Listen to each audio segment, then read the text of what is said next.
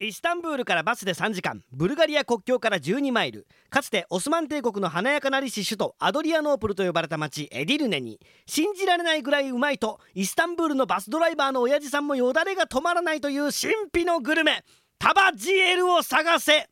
タバジエルとは一体何か肉なのか野菜なのかどうせまたヨーグルトを使った料理なのかそもそも何円するものなのかトルコ最後の謎を追って長距離バスに乗り込んだ私たちの見たものとはいつでも君に寄り添い素敵な日になるようにページをめくればほらあなたの好きがここにある You will be happy in the future. スプマガはいというわけで要です大輔です私たち、えーギリシャトルコブルガリアを、えー旅して帰ってきましたはい、えー無事に、えーなんとかねおかげさまで帰ってこれたんですけれども、はいえーグルメで言うとやっぱりですねこの三国だとトルコが一番美味しかったですね美味しかった本当にやっぱトルコ料理って世界三大料理っていうだけのことはあるわねあるねあると思った本当にいろんな料理があるんだもんえ中でも私たちが、えートルコで最後に訪れた国境の町エディルネで食べたタバジュエルえー今日はこのタバジュエルの話をしていきたいと思いますはいよろしくお願いしますはいよろしくお願いしますエディルネってまずどんなところだったのかしらエディルネはねイスタンブールからバスで3時間ほどの場所にあります、はいえー冒頭でも言いましたね、えーブルガリアとの国境の町でヨーロッパとアジアの間で複雑な歴史を経てきましたああ取ったり取られたりのねそうなんですよねあのブルガリア帝国のねあの町になったりブルガリア帝国ってのがあったんだあったんだねあったんだね私たちがねあの訪れたブルガリアは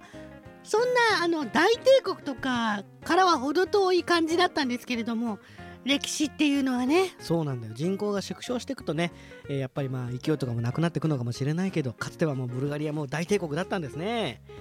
トルコギリシャブルガリアその中央まあ言ってみれば要みたいなところにあるのね 赤なめだけにね 私が要だから言ったわけじゃないのよそっか本当にほんとほんと信じて別にそんなそんなダジャレを重んじてるのは大輔さんだけようん別に俺もそんな重んじてはないんだけどさまあそういうエディルネなんですけどはいあの地理的にはトラキア地方に存在してるんですねトラキア地方ね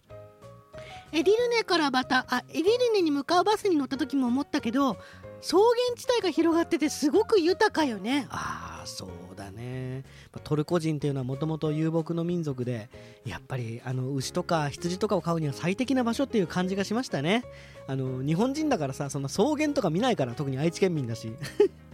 愛知県には草原少ない ね草原見ないなあすげえなと思ってあの写真をパシャパシャ撮ってたらさはいあのバスバスの中であの俺が写真撮りまくってることにトルコ人のおじさんが動揺してさ一体何があるのかって感じで何があるんだおい何の写真撮ってるんだって、えー言われたんですけどあのただ草原が珍しくて撮ってただけっていうね、はいえーそんなあの草原の中をバスで3時間向かうことであのエディールネにたどり着くんですけどはいで俺たちがたどり着いた時はね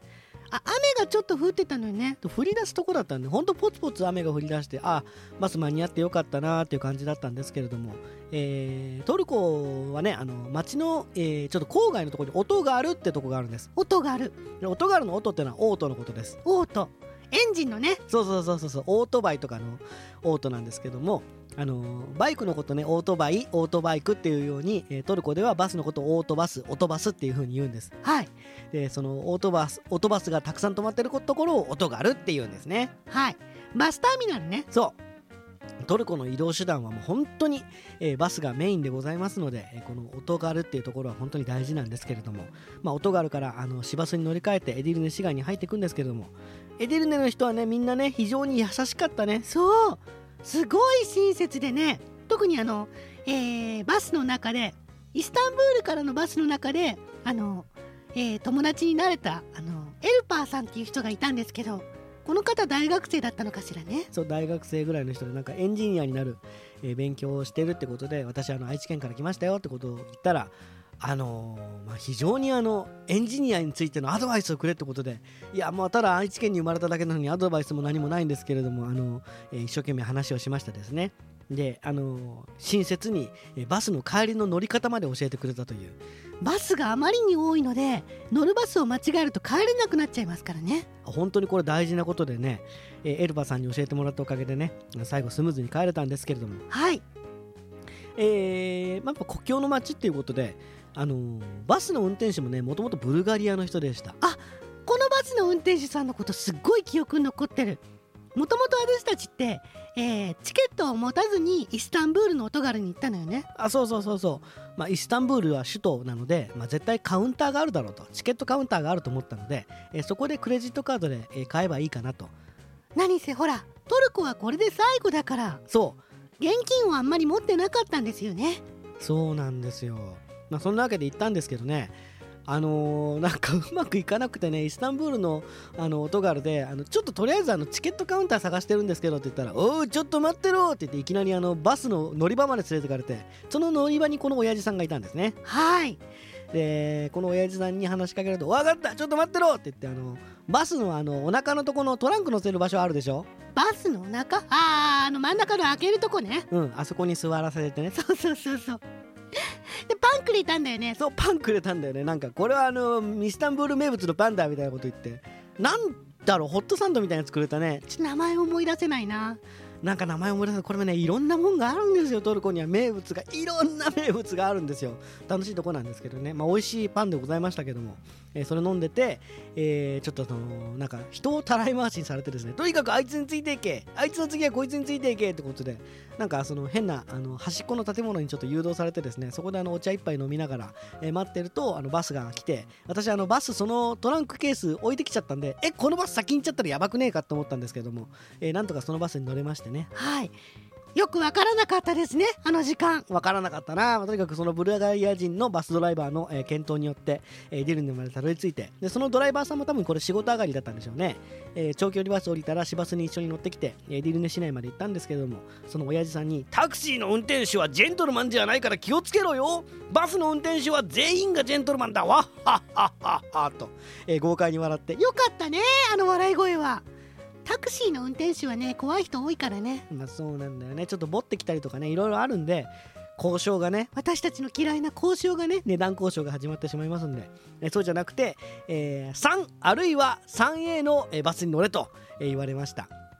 まあこれ3の 3A っていうバスなのか3に乗っても 3A に乗ってもいいのか分からなくてちょっと焦ったんですけれども、まあとにかくあの3のバスに乗って帰ることができましたこの人たちのおかげでね、えーディルネの街はえー非常に美しい街並みとえー親切な人たちが、えーぎっしりとぎっしりとなんでぎっしり強調するかっていうとこれあのあの国境を越えて、えーブルガリアに行くとあんまり人間がぎっしりしていませんのでね、えートルコの印象はもうぎっしりだなというふうにあの私は思ってるんですけれども、えートルコの地方の中でねあの再開発で景観が台無しになった街も多いんですよねえ確かにねだけどまあエディルネはすごく美しくて、えーオスマン帝国時代の市場とかもね綺麗に保全されてえー今もアーケードの商店街になっててねものすごいこれ観光するのにはぴったりの街ですのでえー皆さんぜひえートルコにお越しの際はあのエディルネに行ってほしいんですけどね、えーというわけで今回のキャスちょっとまだタマジエルの話してないでしょそうね ちょっと忘れちゃってた、えー肝心のタマジュエルなんですけどねそのあの仲良くなったエルバーさんと一緒に街を歩いてて、えーここが名店だよということで案内してもらって、えーたどり着きましたちょっと簡単にたどり着いちゃったんでね、 えーそこはなんかあの、えー最初の冒頭の振りとずいぶん雰囲気が違うんですけれどもまあタマジュエルにたどり着いたことは間違いないとはいでタマジュエルとは一体何なのか、はいね、これねちょっとあの説明したいと思います、えー1844年遡るな法医学者のメフメト・カミルによって書かれたトルコ初の料理本「メルセウト・タバヒン本の名前いいね」もう一回言おうかいいいい「メルセウト・タバヒン言わんくていい」に、えー記載されている記載されている、えーディルネの伝統的な料理なんですねこれあの別名はねあの葉レバー晴ればあの葉っぱのレバーってとも書くレバーなのねはい、レバーでございます。はい、皆さん、えータバジュエルとはレバーの料理でございます。えートラキアの、えー、肥沃な草原、さっき言ったわねえー、瀬尾原で育てられた丸々と太った子牛のレバーを薄くスライスしてここ重要ですよこれ薄くスライスしたから葉レバーなんですよ、えーリーフレバーね、えー静脈や神経を取り除き、えー何度も洗ってから丁寧に血抜きしたものっていうのはどういうことかっていうと要するにこれ臭くないってことです、えー重曹を加えて冷蔵庫で一晩寝かせた後小麦粉に浸して、えーこれねあの専用の鍋があるんですよジエルタバシっていうのよねそうそうそうそうレバー鍋えーと言われるその専用の鍋にひまわり油を熱してお玉でさっと揚げますあすいません今ちょっと味を思い出してたんですあ美味しかったねこれ本当に美味しかったあのねレバーってさやっぱり抵抗のある人も多いと思うんですよ私もキャラ的にはねあのいや私内臓とかそんな食べられないっていうそんなキャラじゃないと思う本当俺知らんかったわそういうキャラやったんやキャラなんよ私はね私臭いもの苦手だわっていうで本当大好きでしょ砂肝も好きでしょつなぎも大好きあのレバ刺し大好きでまさきだ大好き全然抵抗ないやんけそうなのよねあの私は抵抗ないんですよでも抵抗ある人もたくさんあるでしょいるでしょうんいるねそうねあのレバーちょっと食べられない人女性だけじゃなく男性もいると思いますようん、そういう人にもねもう全然おすすめ全く臭くないですそうなんだよねあれひまわり油がいいのかしらなそうかもしれないねやっぱあの香ばしいですよね香ばしいでそれでしつこくもないじゃんそう衣のつけ方なんかねそれとも揚げる時間が短いからなんかねあの全くねあのしつこさは感じなかった結構量があるんですよまあ海外でね食べ物注文すると一人前の量が多いっていうのはありますけどねみんなでシェアする前提とかもあるのかもしれないんですけどでもね